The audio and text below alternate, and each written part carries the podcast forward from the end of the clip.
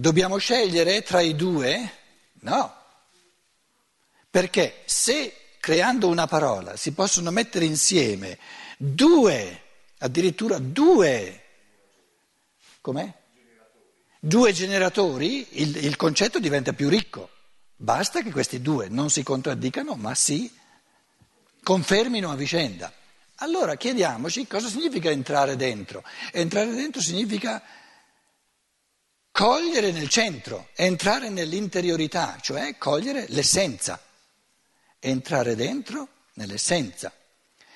Perché se non entro nell'essenza resto alla periferia, resto fuori o alla periferia, non ne vado dentro. Quindi qui c'è il concetto di essenza, l'essenziale, l'essenza. Però l'essenza, entrare dentro nell'essenza, riguarda la cosa. Che esperienza faccio io?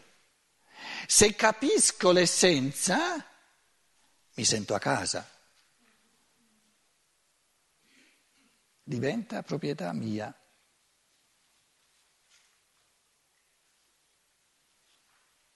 Mi sento a casa mia, perché l'ho capito.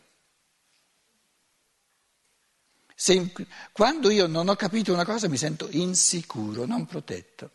Quando capisco una cosa vado al sicuro, sono protetto perché so come, come orientarmi, so con che cosa ho a che fare, so cosa mi aspetta, cosa non mi aspetta, cosa, cosa mi ripropongo, cosa capito. Allora, intus ire è la, il risvolto spirituale, oggettivo dello spirito, e intueor è l'esperienza animica dell'intuizione. Quindi sentirsi protetti è, è l'anima che è a ca- si sente a casa sua nello spirito. E quindi io propongo di usarli tutti e due per, per eh, tirar fuori un concetto di intuizione molto ricco, che ha un risvolto di esperienza animica, di essere a casa propria, ben protetti, perché una protezione maggiore dello spirito che crea, che capisce, eccetera, non esiste, e però questo, questa esperienza animica non è sogget- puramente soggettiva, ma è, è ancorata nell'intuizione che, che coglie il centro, l'essenza delle cose. E in base a questa ricchezza, diciamo, di, di, di considerazioni, di concetto, è stata creata questa bellissima parola.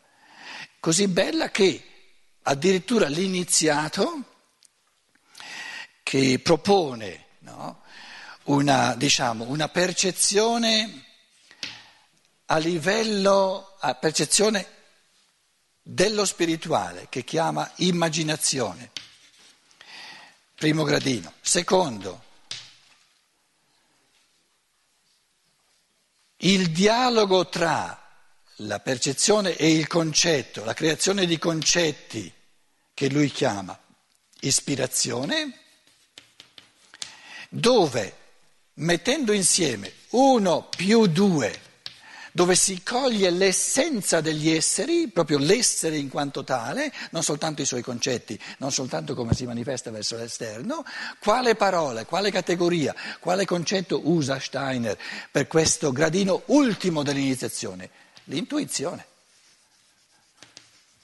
cogliere non solo ciò che fanno gli esseri, non solo ciò che dicono, non solo ciò che manifestano all'esterno, ciò che manifestano all'esterno è percezione, ciò che dicono è ispirazione, ciò che sono nel loro essere intimissimo è intuizione, intuizione degli esseri. L'essere viene intuito, il concetto viene ispirativamente compreso, la percezione viene osservata. E quindi ritorna questa categoria somma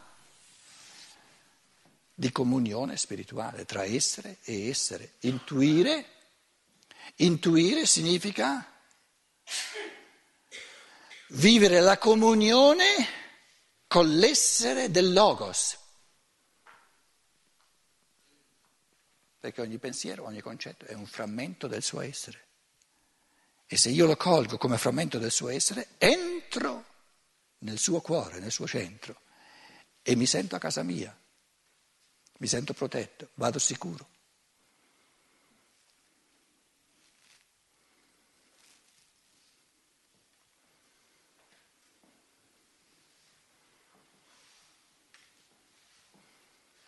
Quindi l'assicurazione massima,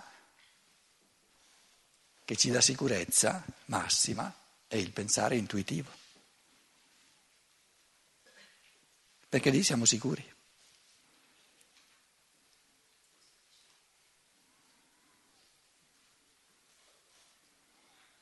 Nella verità non c'è paura, perché la verità è verità, è così com'è, che c'è da aver paura.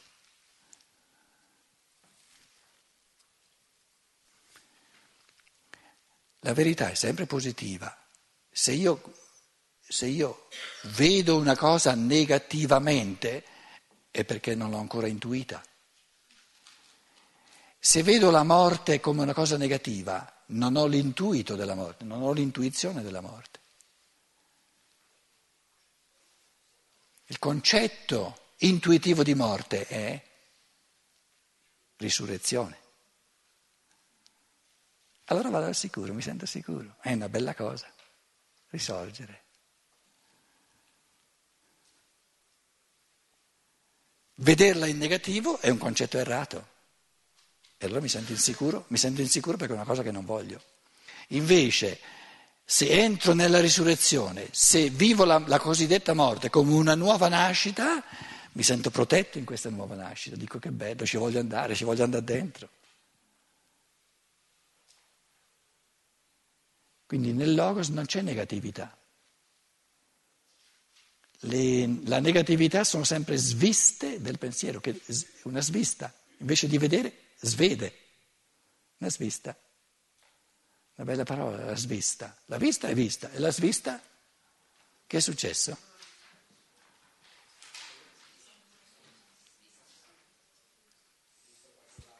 Ha visto qualcos'altro. Ha preso, come si dice, ha preso gran, granchi, no, ha preso un granchio.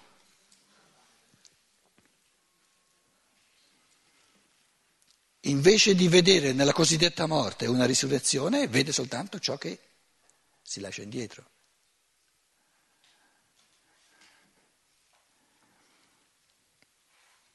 Di fronte ad una cosa del mondo osservata, noi rimaniamo estranei fino a che nel nostro interno non abbiamo la corrispondente intuizione, la quale ci completa, fornendoci quella parte che manca nella percezione della realtà.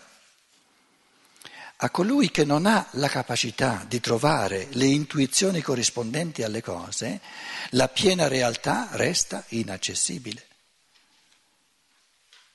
Come chi ha acromatopsia, vede solo differenza di luminosità ma non qualità di colori, così chi ha mancanza di intuizione può osservare solo frammenti sconnessi di percezione.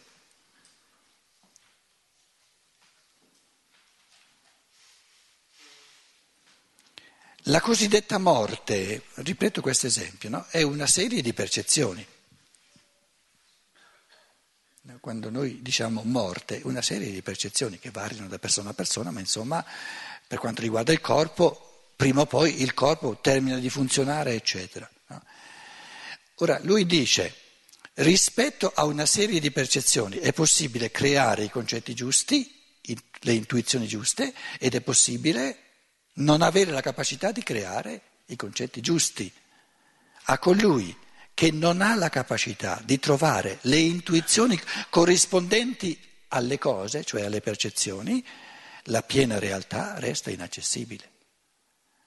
Allora, ripeto, cos'è la morte? A livello dell'osservazione è una serie di percezioni. E il concetto?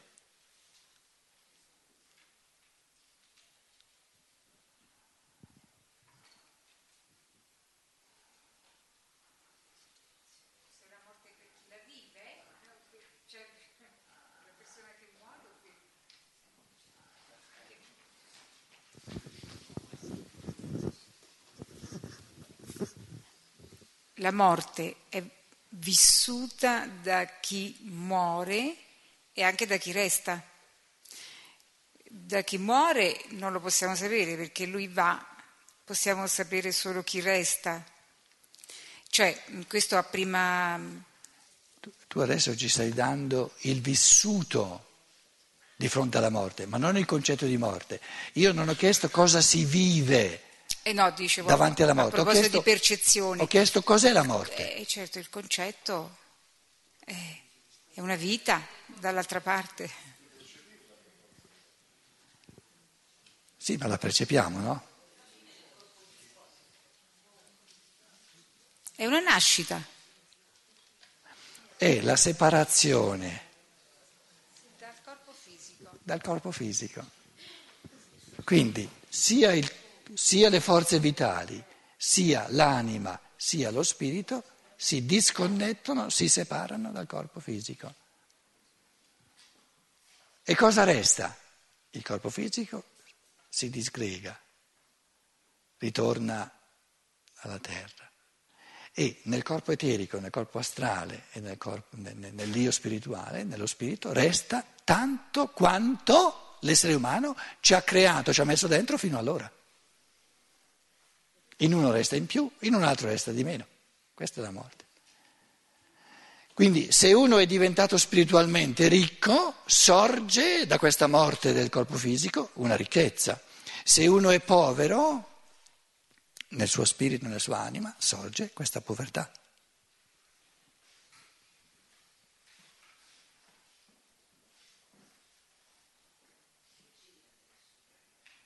Una separazione dello spirito umano dalla materia dell'uomo. Questa è la morte. Ma una separazione non significa che i, le due componenti terminano, bisogna parlare in un modo diverso su quello che avviene dal lato della materia, si scioglie di nuovo negli elementi della terra. E cosa avviene all'anima e allo spirito?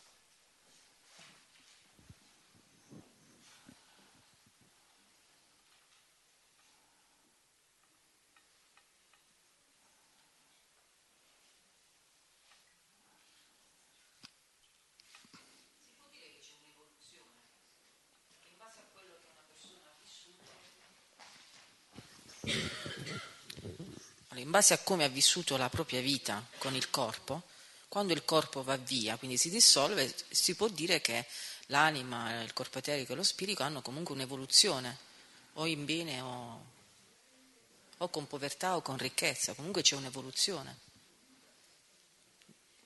Non è quello a cui tendiamo tutti? Certo, certo.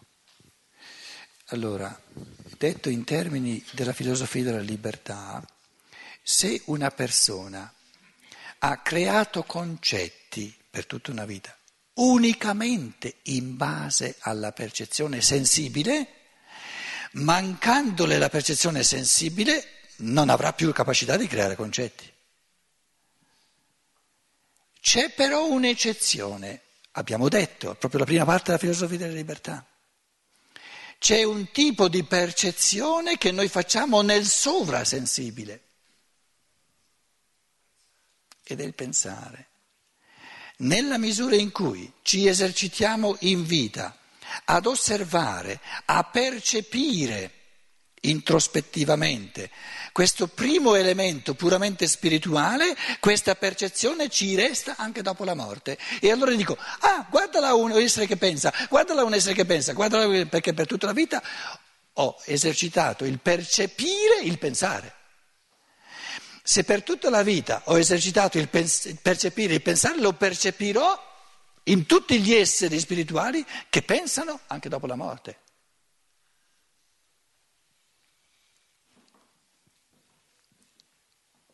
Per percepire il pensare c'è bisogno del corpo?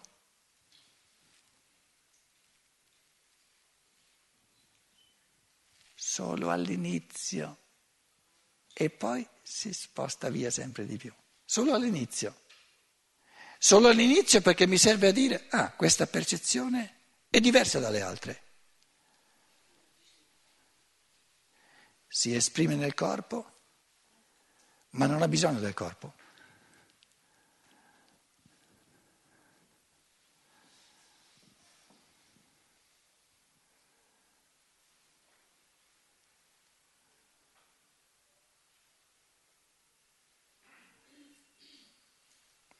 Allora, all'inizio percepisco un pensare maggiormente dipendente dal cervello. Nella misura in cui io penso e penso e penso e divento sempre più creatore nel pensare, percepisco un pensare sempre meno dipendente dal cervello.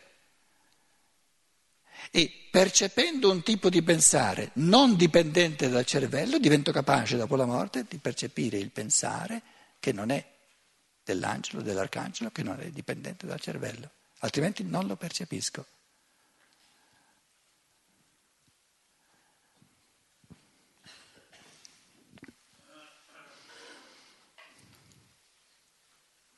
A colui che non ha la capacità di trovare le intuizioni corrispondenti alle cose, la piena realtà resta inaccessibile, come chi ha acromatopsia vede solo differenza di luminosità, ma non qualità di colori, così chi ha mancanza di intuizione può osservare solo frammenti sconnessi di percezione.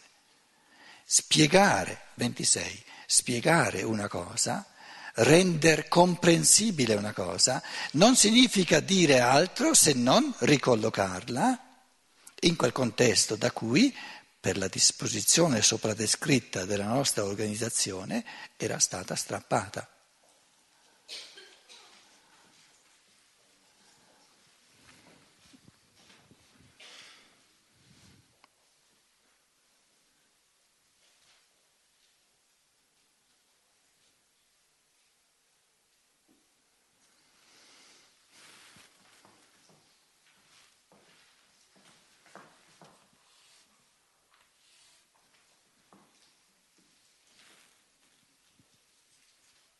Cosa percepite?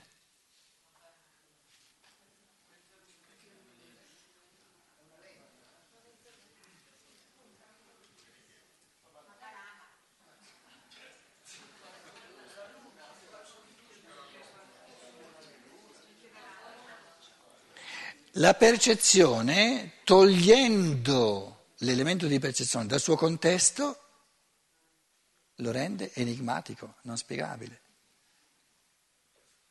E pensare significa rimettere nel suo contesto. E per rimettere nel suo contesto chiedo: che cos'è? Io volevo fare un occhio, qui è la testa, qui è un occhio. Però posso dire è un occhio, vabbè, insomma, no, l'occhio di Polifemo. Luna calante, no, luna... Soltanto se ho il naso, le orecchie, gli occhi. Allora, nel suo contesto, un occhio, supponendo, supponendo che sia un occhio, via, nel suo contesto un occhio. Cos'è un occhio? Cos'è l'occhio?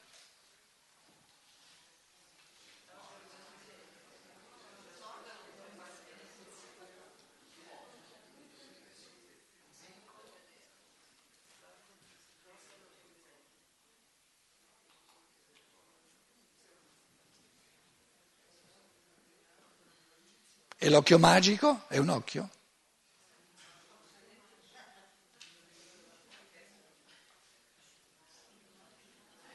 Per il concetto di occhio umano ho bisogno della testa, se no non è un occhio, il suo contesto è la testa. Spiegare una cosa, rendere comprensibile una cosa, non significa dire altro se non ricollocarla in quel complesso da cui, per la disposizione sopra descritta della nostra organizzazione che spacca il reale tra percezione e concetto, era stata strappata. Una cosa che sia staccata dal resto del mondo non esiste. Un occhio per aria, come l'avevo fatto io sulla lavagna, non esiste. Ogni separazione ha soltanto valore soggettivo per la nostra organizzazione. L'insieme del mondo si scompone per noi in sopra e sotto, prima e dopo, causa ed effetto, cosa e rappresentazione, materia e forza, oggetto e soggetto, eccetera, eccetera, eccetera. Ciò che nell'osservazione ci si presenta sotto forma di cose singole, l'occhio campato in aria, che poi non so cos'è, perché gli manca il suo contesto, si riconnette però membro a membro per mezzo del mondo coordinato e unitario delle nostre intuizioni. E per mezzo del pensare noi ricomponiamo in uno quello che avevamo separato attraverso la percezione.